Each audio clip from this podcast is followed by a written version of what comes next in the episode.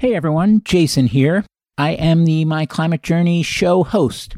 Before we get going, I wanted to take a minute and tell you about the My Climate Journey, or MCJ as we call it, membership option. Membership came to be because there were a bunch of people that were listening to the show that weren't just looking for education, but they were longing for a peer group as well.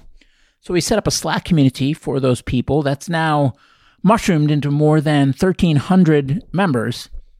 There is an application to become a member. It's not an exclusive thing. There's four criteria we screen for determination to tackle the problem of climate change, ambition to work on the most impactful solution areas, optimism that we can make a dent and we're not wasting our time for trying, and a collaborative spirit. Beyond that, the more diversity, the better.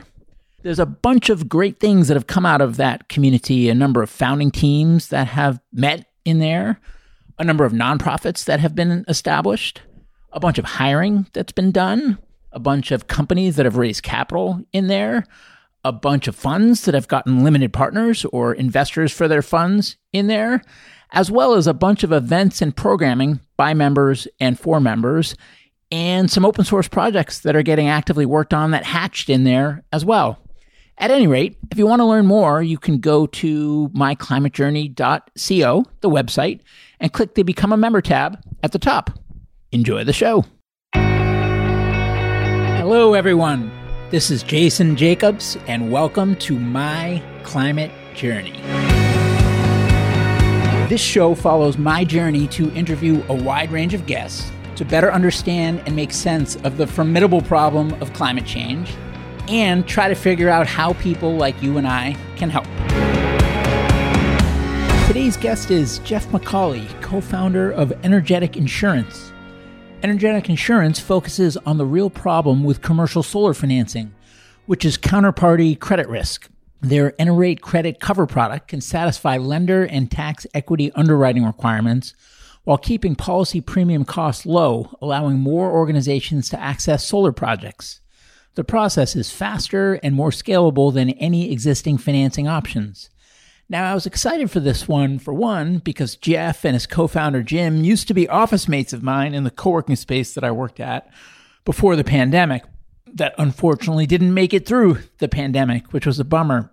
But also, Energetic Insurance is a really interesting company that's solving a real problem that can be both a big business, but also can really help with the acceleration of solar and therefore the clean energy transition. We cover a lot in this episode, including an overview of solar deployment, where the developers come in, where the different sources of capital come in, the incentives for buyers to want to take on these projects, some of the barriers that make these projects less accessible to them, some of the changes that could unlock the ability for more of these projects to get deployed and where energetic fits into all of this. Jeff, welcome to the show. Jason, it's such a pleasure to be here. Well, it's funny because before the pandemic, we were actually office mates in the same co working facility. So I used to see you all the time and talk to you all the time. Although I can't recall ever just kind of sitting down and having a long form discussion like this about energetic insurance. So, really psyched and honored that we're finally getting a chance to talk about the real stuff. Yeah, exactly. I do miss those days too. And you always have like a million episodes going, but excited to dig in today. Yeah, I miss those days too. Too bad that co working facility didn't make it because I'm kind of longing to get my butt out of the house here. There's a little recording studio in my dining room. I don't know how much longer that, that's going to last. But at any rate, maybe just take it from the top. What's energetic insurance? Yeah, happy to. So we founded Energetic Insurance to accelerate deployment of renewable energy globally and invent new risk management products to help get those deals financed. And what's the origin story of the company? And, and maybe even further back, what's the origin story for you ending up working in clean energy? How and why and when did that all come about? Yeah, I guess I'll start today and work my way backwards. So I would say the founding story of Energetic Insurance is really about, for me and my co founder, Jim Bowen, we lived the problem of trying to develop solar projects for businesses. And we kept banging our heads into this wall of trying to get those deals financed. And when you get below the big Fortune 100, Fortune 500 companies, you know, your big tech companies, it's a lot harder to finance projects on most of the businesses in this country. And the dream of distributed energy is actually that it's distributed, it's not concentrated on only the wealthiest companies. So we invented a new kind of insurance product to backstop the risk of those buyers of electricity. So we came from renewable energy and from insurance. We turned to insurance as a way to solve a problem that we experienced. And so, you know, working our way backwards, Jim and I have been working in the clean energy ecosystem in Boston for over 10 years. We met when Jim was at the Mass Clean Energy Center. I was working at Fraunhofer in their Center for Sustainable Energy Systems, working on energy R&D. So my background is as an engineer, and I've worked my entire career in renewable and distributed energy, starting with fuel cells, but also worked on technology validation for startup companies across any number of different verticals. So really more of a energy technology generalist. And you mentioned that you experienced a problem firsthand. Can you talk a little bit about the context around what were you doing and how did you discover the problem and and then maybe just be illustrative about the problem itself and and what it was that you saw? Yeah, it really comes back to I joined a company called Enernoc in 2013. Now they're Enel X, still in Boston. A lot of people still know the Enernoc name. And the mission of that company is, you know, at the time was to change the way the world uses energy. And for me, coming from that background of renewable energy technology development, that meant renewable energy. But back in 2013, that was still, you know, a growing concept. And, you know, looking at the business customer base of Enernoc at the time, there were tens of thousands of commercial and industrial customers in demand response programs across the country. These were great customer relationships. We had bills, energy interval data, facility manager contacts at each of these. And so this seemed like the perfect opportunity to go out and add on renewable energy to help those customers make informed decisions about, about energy and sustainability. Turned out that was really, really hard. And so despite going out, you know, while I was there, built up the first distributed energy resources group with partnerships of top renewable energy deployers, stationary storage providers, and despite working with the best in the business, it was really limited how many of those customers we could deploy renewable energy at. And the main barrier was not cost savings, it wasn't motivation, it wasn't education. The main barrier that we ran into was credit. And that means that those businesses didn't necessarily have an investment grade Moody's or S&P rating. And what I found from that experience is that most businesses don't have that rating. And that's a big hindrance in financing renewable energy projects. And what was the value prop to those customers at the time for why they might want to deploy a renewable energy project in the first place? Yeah, then and, and same as now, we're seeing more and more businesses are trying to make renewable energy commitments for a number of reasons.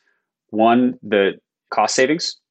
There's still the primary driver in many cases is an economic savings opportunity. Two, there's definitely increasing goals for environmental sustainability, CO2, ESG reporting, and that can also translate to customer value. The reason businesses are pushing for those goals is because their customers want to see that sustainability metric when they're buying products and services. And then lastly, I'd say the third level is resiliency. And as we're seeing more and more issues increasingly today, but even you know back over the last decade, through natural disasters, blackouts, grid events like we've seen in, in Texas and California, there's a real value of resiliency that businesses are seeing and want alternatives to diesel backup or ways to reduce the amount of diesel that they have to hold on site. And solar and storage on sort of on site backup can provide value there as well. So, if I'm one of these businesses, how do I evaluate whether to uh, deploy one of these projects on site versus maybe using community solar or whatever the equivalent is for commercial or maybe it's an Arcadia Power, or I guess what are the options and what are the trade offs? Yeah, there's a ton. And actually, this is a lot of what we did at Enernoc and, you know, definitely outside the scope of what I'm doing today at Energetic, but I, I can't resist answering the question because it is, it's a really big question. And there's lots of great consultancies out there to help businesses with that decision. What we've seen with, you know, Apple, Google, Facebook, Amazon, the big tech companies, they've largely had these huge 100% renewable energy targets and are able to achieve those through virtual PPAs, which are not on site. So they're doing this because they can transact at scale and really cover a large amount of their load with, you know, single transactions. There are a lot of companies that have smaller, more diverse sites and aren't necessarily sophisticated enough to do those large virtual transactions and then maybe value some of the local cost savings or resiliency benefits and therefore want to do an on-site option. And then, you know, there's increasingly blended strategies that those companies can do that are potentially a mix of both. Despite Apple having solar on their spaceship Halo building, they're also doing virtual. The exciting thing that businesses are doing is, especially for those larger firms, they're even pushing through the supply chain. So now we're seeing demand, you know, once the tech companies go 100%, you know, Microsoft or Apple in particular, they're saying, how do we green our suppliers and help them get access to renewable energy? And that's a, a major area of opportunity for us at Energetic. And then is it strictly the on site projects that Energetic enables? So that's where we started because we needed to have a, a focus place to start. But we are absolutely seeing market demand pull us from the on site behind the meter into off site virtual, whether that's virtual net metering, community solar, or some of these virtual PPAs our product is very, very flexible and can handle off-taker credit across the board. Uh huh. And who is the customer for energetic insurance and what are the criteria within that customer segment that that would tell you that the fruit is ripe for doing business together? Yeah, absolutely. So our main customer is a solar developer and we're selling kind of the product that we wanted to buy.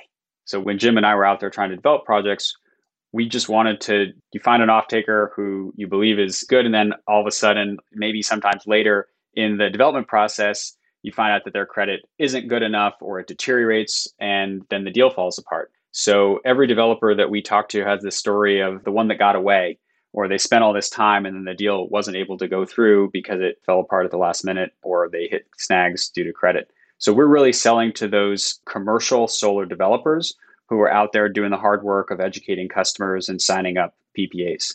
And our goal is to help them accelerate their business to be able to do more deals and to lower cost of customer acquisition because they can go knock on more doors. Uh-huh. And then what is it specifically that you're selling them and and maybe talk a bit about the the value proposition. So if I'm one of those solar developers, uh, how can energetic insurance help me? Yeah, absolutely. And so what we sell is a it is a financial product. It's a form of trade credit insurance, and that basically covers a certain level of cash flow in the event of off-taker default. And so the benefit there is it really makes it easier for the the project to get financed because what this is one of the key risks that financiers, whether that's debt or tax equity, are worried about in getting the deal done. So the benefits are, yeah, I think deal velocity, levered IRR, overall access to customers. And then it allows the freedom to not request other more cumbersome elements like parent guarantee, or sometimes there's huge letter of credit requirements in these transactions that slow down the transaction or make it more expensive for customers. So we alleviate some of those requirements. So, who are the capital sources for these projects for that developer? What types of entities and structures? Yeah, so typically we're talking about debt and tax equity. So debt would be any major lender in the space. And then, you know, same for for tax equity, those major tax equity providers. And those are really the drivers for that credit threshold. And on the other side, those are financial institutions. They want to deploy capital into this space. They're trying to lend in a competitive environment, you know, very low interest rate environment. So we're helpful typically on both sides getting those transactions to close faster and more efficiently. So I'm going to try to parrot back what I think I'm hearing just to test how much I understand it. So if I'm hearing right, there's these project developers that can stand up renewables on site for these kind of small and, and mid-sized commercial customers. And in that customer set, because they don't have the credit rating as some of the bigger, more established companies, they can't access the capital typically via debt to finance these transactions. And so essentially, you are providing insurance that then enables them to get access to that capital from the lender and make the lender comfortable that it's de-risked enough for them to to lend the money to fund that project. Yeah, super simple, right? you got it. Now, maybe talk a bit about the insurance itself. What is getting insured and what is the I'm going to start getting over my skis in terms of my insurance lingo, but what is getting insured and then what is at stake in getting access to that insurance? Yeah, absolutely. And so I will just say like this is a very esoteric product. So just to get to that description, Jason, we're talking about third party project finance, which is in itself a little bit complex. And then we're getting into the world of insurance. And those are not simple concepts. So when we're selling this product, we're not selling to the end business. We're selling to a solar developer who's already buying other forms of insurance, who's doing these complex financial models. And so we're dealing with very, very sophisticated customers. And if you, you know, our website, all of our communication materials is in the language of our customers, which is this project finance lingo. So if other people out there are listening, it's not totally clicking. It's because this isn't a consumer product. This is, you know, B2B to B all the way through. And so to get to your question, what kind of insurance is this? What goes into that offering? So it's a form of trade credit insurance. And the insured is typically a project SPV. So the project itself is typically its own entity. And the way we're able to offer this as a startup is we're partnered with one of the largest reinsurers in the world, and they provide the balance sheet behind the product. And we're doing the technical development in terms of the software and actuarial modeling to price the risk. And then we're doing the distribution and customer education and negotiation around how to structure the product in each of these transactions. How do you price it? And how does that developer, I guess, at what point during the cycle does that developer know that they need energetic insurance? Because it sounds like they only want it if they can't get the capital on their own. So is it that they go out, they can't get the capital, they come back with their tail between their legs and find energetic insurance to save them? Or is there a way for them to know from the outset that they're going to need it and be confident that getting it will be enough to secure the capital? Yeah, that's a great question. And honestly, we're happy to work with developers at any stage of the process. Definitely we get a lot of those, you know, something something went wrong in the process or they're encountering more difficulty. So we get late stage deals that already have PPA signed. But we're happy to engage anywhere in that process from you know first prospecting all the way to a deal that's already been done and operating for three years and they want to refinance because they just found out that with our product might be a way to get better all-in cost of capital. So we're happy to engage at any step in the development process. Definitely earlier is helpful. And the way for developers to know proactively is there are just some categories of business that you can know in advance that it's going to be difficult. One of those, for example, is just in commercial real estate. Commercial real estate is a case where you've got often, you know, multi-billion dollar real estate investment trusts. These are massive companies, but the buildings themselves are held in special purpose entities that are bankruptcy remote LLCs. So that means that even though it's a, you know, multi-billion dollar real estate company, they're not putting their parent guarantee behind each individual building. So the contract that's signed for solar between, let's say, a landlord entity and a solar project doesn't have that full credit of the master REIT. So therefore, anytime a developer is going out to do one of those projects, there's a good chance they're going to need some sort of credit enhancement. That's something we can help with. That's known in advance. Same thing goes for franchise businesses just because you recognize the name on the sign doesn't mean that there's a parent guarantee. And so there's a number of these different sectors that have been very difficult to access for solar where we can help and we can do that on a proactive basis. And what's the batting average in terms of if someone works with energetic? I mean, have there been cases where they work with you and get this insurance and still can't get the capital? We haven't had that happen generally because we're involved very closely with the banks and the developers. So we do have deals that we decline or that are essentially priced out because the risk is is too high. And we try to tell that to our partners as soon as possible. Usually we can qualify something out in just a couple days. Uh-huh. And you also mentioned that sometimes it's a case of getting access to better rates. How expensive is this coverage? And I guess said another way, how much better does the rate need to be to justify the energetic layer of fees? Yeah, great question. Look, our goal is to not just add cost to a product.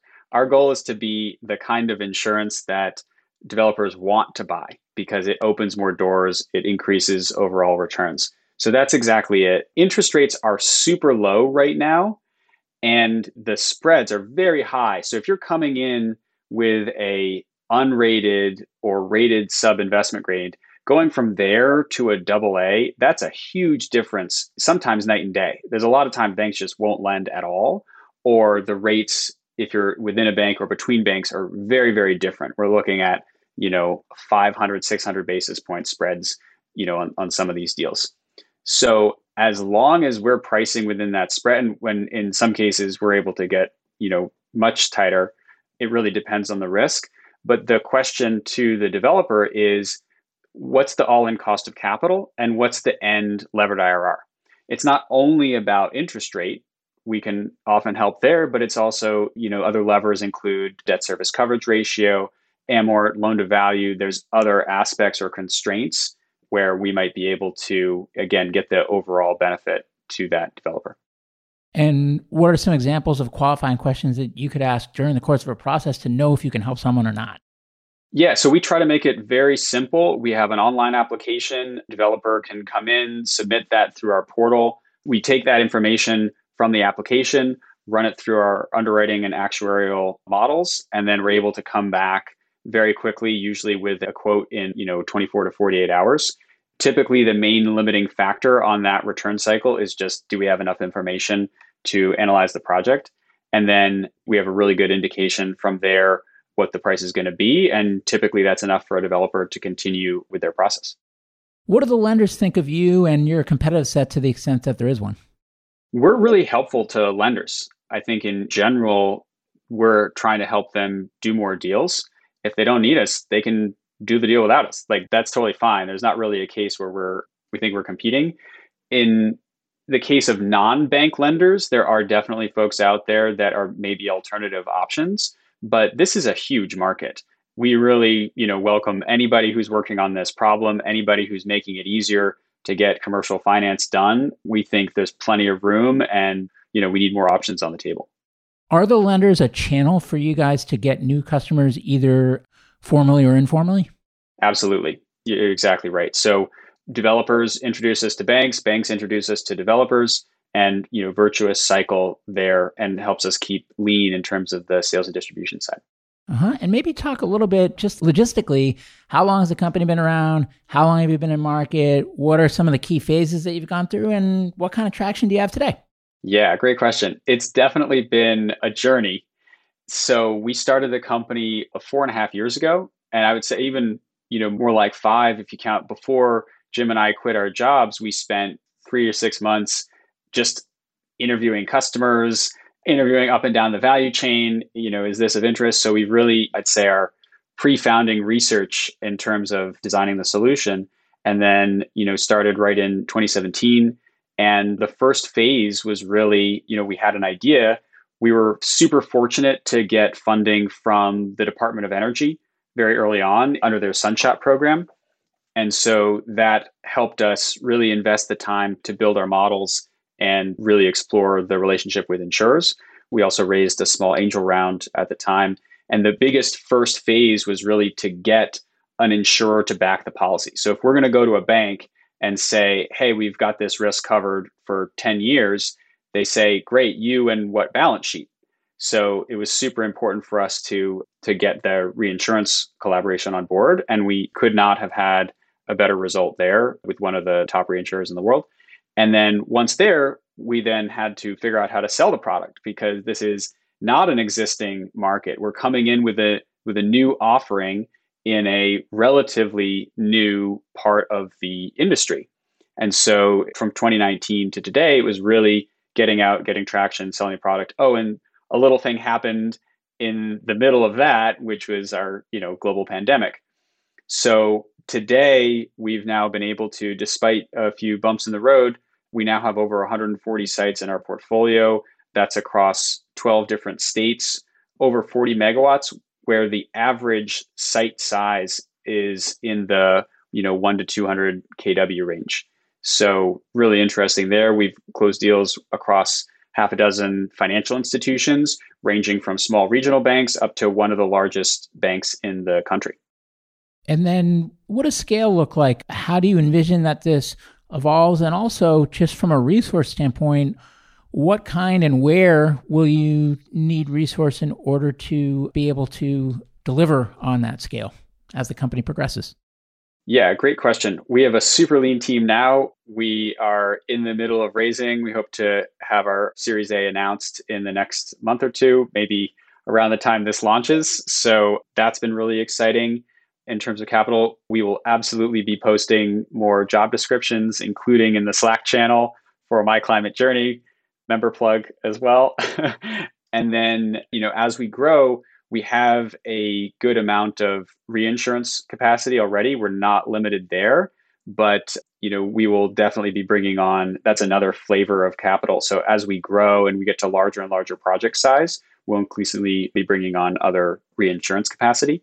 And then really the growth trajectory immediately is all about expanding the relationships with different banks and then getting those repeat channels working. You know as we go through the it's a longer process of initial customer education but once we're there it's all about driving efficiency and repeat transactions.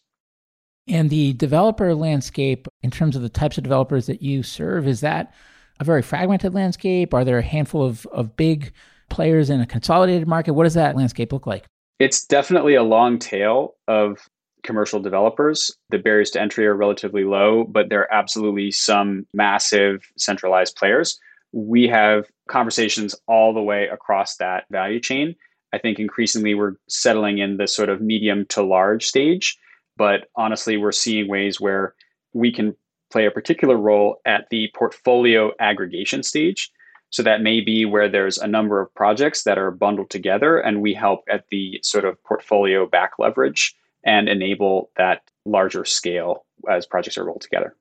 And then what about the end customers? How much penetration is there in terms of customers that have stood up this type of project on site? Where is it realistic for the market to get to and over what period of time? And maybe kind of an adjacent question, or what are some of the blockers that, if unlocked, would help that market happen faster? Yeah, we are just barely scratching the surface. The numbers for annual deployments in the C&I sector are about in the sort of two ish gigawatts per year. Actually, GTM now now WoodMac they they don't even call it commercial and industrial. They call it non-residential because it's kind of this catch-all bucket that includes municipal off-takers. It includes community solar. So we think the number there is actually really really small when you think about what are traditionally thought of as commercial and industrial customers so there's a absolutely tremendous opportunity you know when people do get back into planes encourage you to look down look out the window and see how many roofs have solar on them. It's not many. We're very very early in this game. And so you know i'd say we'd love to see that number go from 2 gigawatts a year to maybe 5 or 10 there's just a tremendous tremendous opportunity for growth out there. And what's holding it back this is certainly one of them, this factor. I'd say, you know, the inherent things as well are just there's a certain amount of customer education and familiarity. There are markets today where solar is less attractive due to some combination of sun, electricity prices, and regulation. However, that's changing. We're really seeing more and more markets open up and hit grid parity as the cost of installation falls. So, are there big capital outlays up front for customers that want to head down this path? That is the wonderful thing about the power purchase agreement structure. So typically businesses are paying for the power, not the asset. So they don't have to go out and pay cash for a system, big capital outlay up front. They can just sign up for a PPA and pay for electricity like they were before, only they're paying the solar system less than they were paying the utility. And that's why the PPA structure has scaled so well. These are the virtual ones where the equipment is not actually on site? Same. You could have a virtual PPA where you don't either it's on-site PPA or off-site PPA. There's still no upfront capital commitment. Is it the same players that are providing the PPAs on-site and off-site, or is, is it a different set of competitors? I think it tends to be different. There are some advisors that will help structure either, but in general, I think those tend to be separate players. What percentage of the, you said there's 160 something installations, if I got that number right. What percentage of those are via PPA versus some other structure? We have most of those are power purchase agreement. We have done both partnership flip and sale leaseback. So, you know, very flexible in that regard. I would not say that our current portfolio is any representation of what we're going to do. I think we're trending towards larger and larger projects and seeing some of those large scale virtual offsite deals coming through. So ask me again next year, and the answer is going to be different on that front. So for these the virtual PPAs, for example, you mentioned the, the, project developer and you mentioned the commercial customer and you mentioned the lender. Is there another stakeholder in that equation when there's a PPA involved? No, that's the same. You'll always have those three. There is the tax equity player in there as well, but yeah, it's generally the same. So where does like a LevelTen Energy fit in? I'm just trying to kind of piece together the landscape of who's doing what. Yeah, so LevelTen, Edison, Schneider Neo Network, these are all platforms that are arranging virtual PPAs or help match projects that are supplying electricity and buyers on that virtual basis. And virtual just means that they're not necessarily taking physical delivery of the electricity, but they're still a contractual counterparty.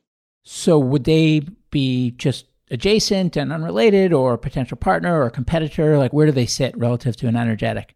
We're highly collaborative in our business model. We are happy to work with other folks. We started in the on site, behind the meter physical. So as we move up into these larger scale offsite virtual, those folks are increasingly collaborators and you know happy to follow up with anybody who's also you know running into credit challenges at the virtual scale.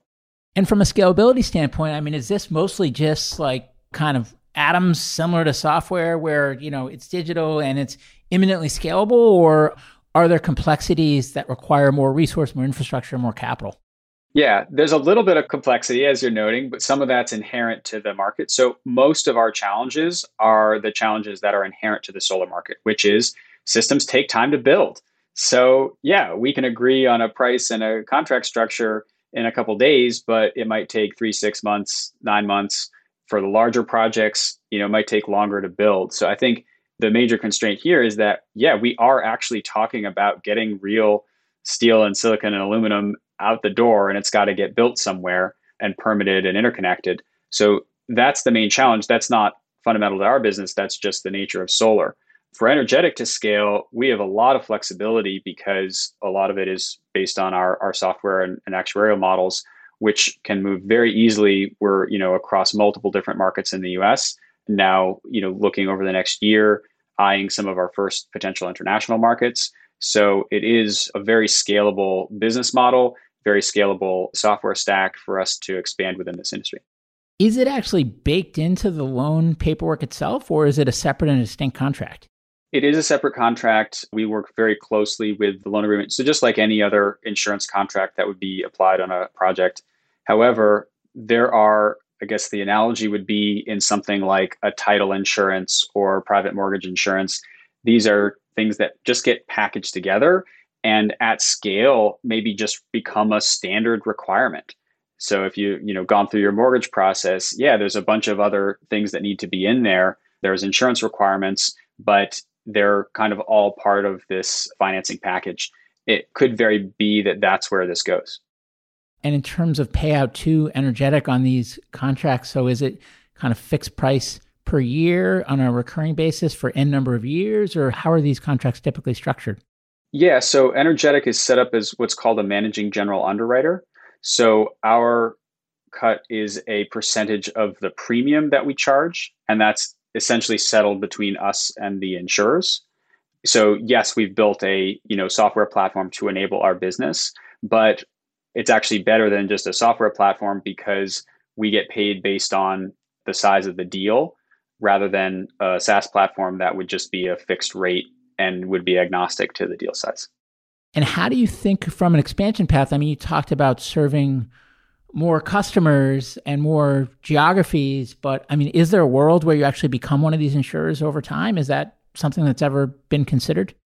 There is, you know, we're not trying to, you know, lock anything in too soon. However, there is a model where other insurtech startups with this same kind of MGU model end up in series B or C raising hundreds of millions of dollars and becoming a, you know, full stack carrier, another term for insurer.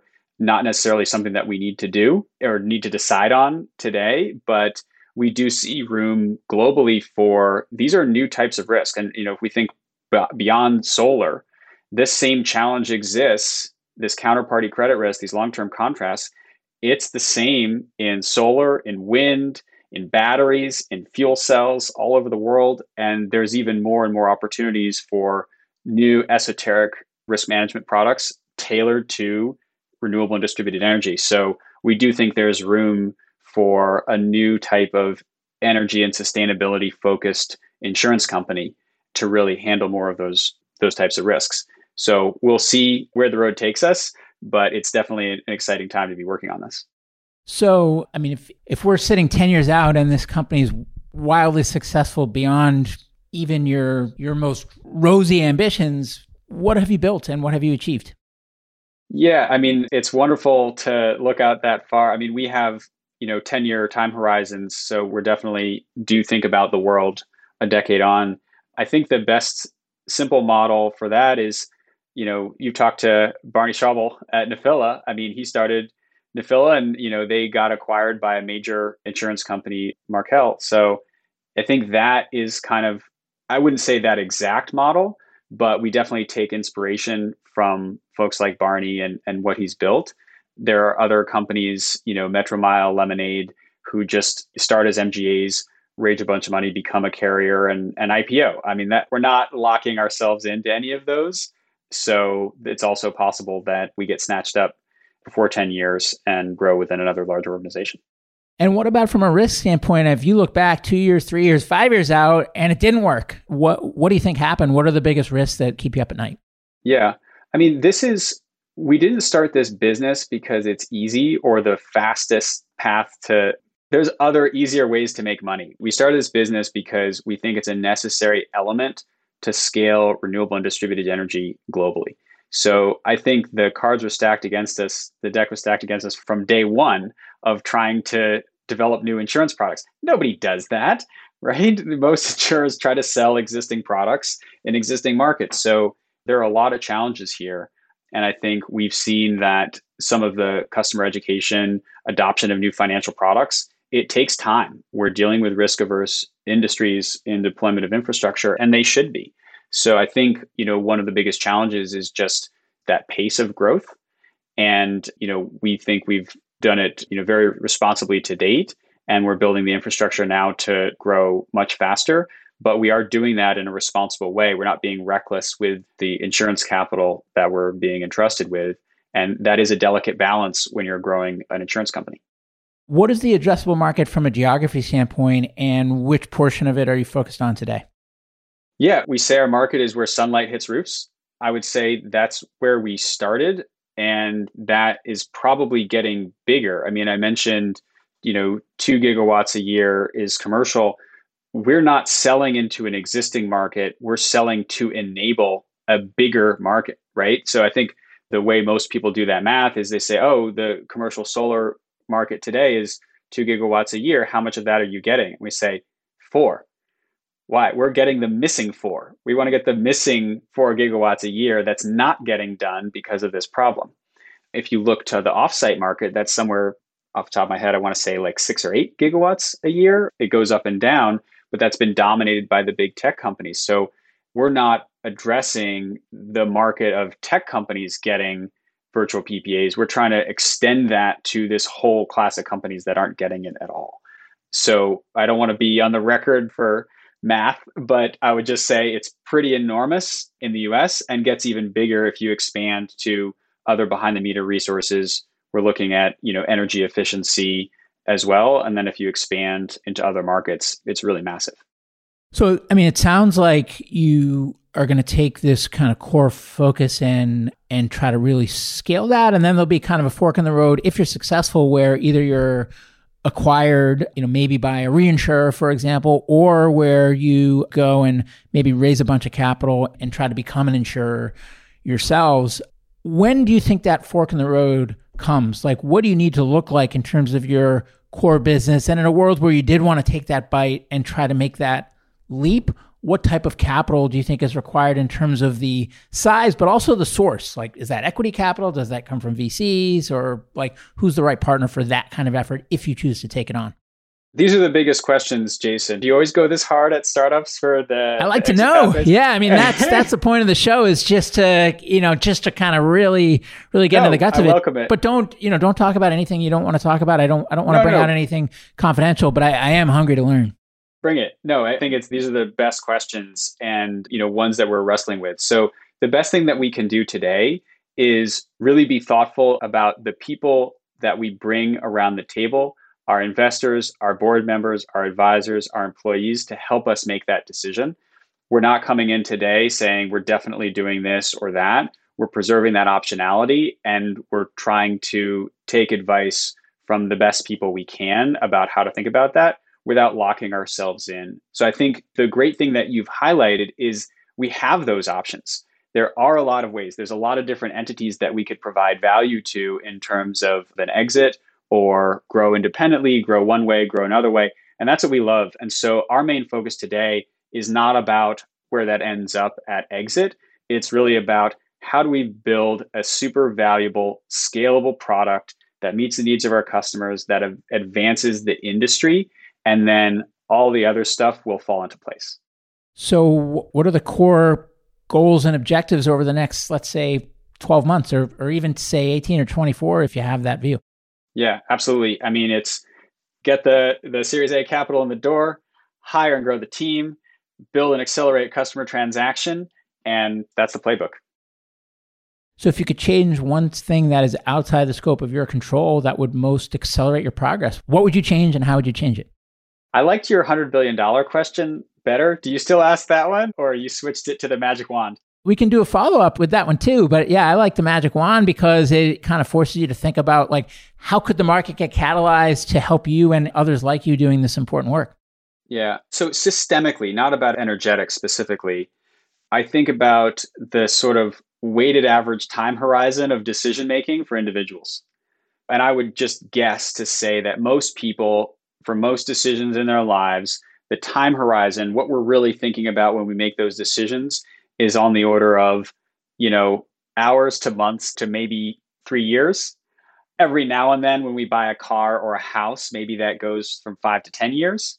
But the weighted average of that decision horizon is probably relatively short for publicly traded companies quarterly, right?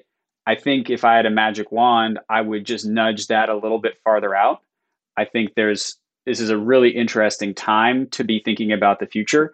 We're thinking in, you know, when we're talking about building infrastructure, those are 10, 20, 50 year time horizons. And so I think it would be interesting as a society if we nudge that decision making time horizon out a little bit. I wonder how that would change a lot of the things that we're looking at. And you know, just because I've known you personally for a while, I know that you're a pretty mission driven guy as it relates to climate. And so one question I've got is just do you find that the impact and financial success of the company are directly aligned? And have there been cases where they're at odds, big or small? And if so, maybe give an example of one and, and how you addressed it. Yeah, I'd say in general it's highly aligned and that's that's by design. We started this company specifically to say how do we move more renewable energy into the world. And so that's what we're doing every single day. The closest thing to a conflict is some of the credits that have deteriorated in the last year are oil and gas. And so multiple times we've had, you know, upstream exploration and production oil and gas companies come to us and we generally decline those out of mission alignment. And that's not just us, that's with our reinsurers as well the whole point of this business is to help the reinsurance world move out of oil and gas and into renewables. But were these oil and gas companies coming to you to help them move into renewables? Yes, but we don't want to back those credits. So we actually don't believe long term that those are, you know, good credit risks. And so ultimately, yes, we're helping them with renewable energy, but in these particular cases, it's renewable energy to get oil out of the ground. And so if it's really for an extractive purpose, those are not the things that we're trying to support. We're going to spend our time on on different deals. So is that based on philosophy and values from an impact standpoint, or is that based on what's in the best financial interest of the company? When you say not good credit risk, is that because on principle or is that unemotionally? Well, it, they happen to align very nicely now, but I'd say it's a combination of both. We are not excluding oil and gas categorically. So, for example, there are a lot of folks now, you know, pipeline and distribution companies that are trying to figure out how to move renewable natural gas or switch to CO2 pipeline distributions for 45Q credits. So, I think there's a lot of, I use that as probably a, an extreme in the upstream case, but, you know, we do believe gas stations that are looking to add electric capacity you know, in general, we're not opposed to working with folks in the oil and gas industry. We welcome it. Got it. So it just depends on the use case. Yeah. Okay. Well, one question I didn't ask is just for anyone listening that's inspired about what you're doing, who do you want to hear from? How do you need help? Biggest thing is we're hiring. So I'd say right now, people who are coming from the finance industry who are listening to your show because they're trying to learn about, you know, how to apply those skills for a better cause We'd love to talk to those kind of folks. And then, you know, also people who are in the industry who are looking to, you know, level up in project finance and get to really the capital market side of things. We welcome that as well. And then also just customers. We get a lot of great inquiries just from our website or LinkedIn. So if anybody's dealing with projects and we can be of help, encourage people to, to reach out. Jeff, anything I didn't ask that I should have or any parting words for listeners?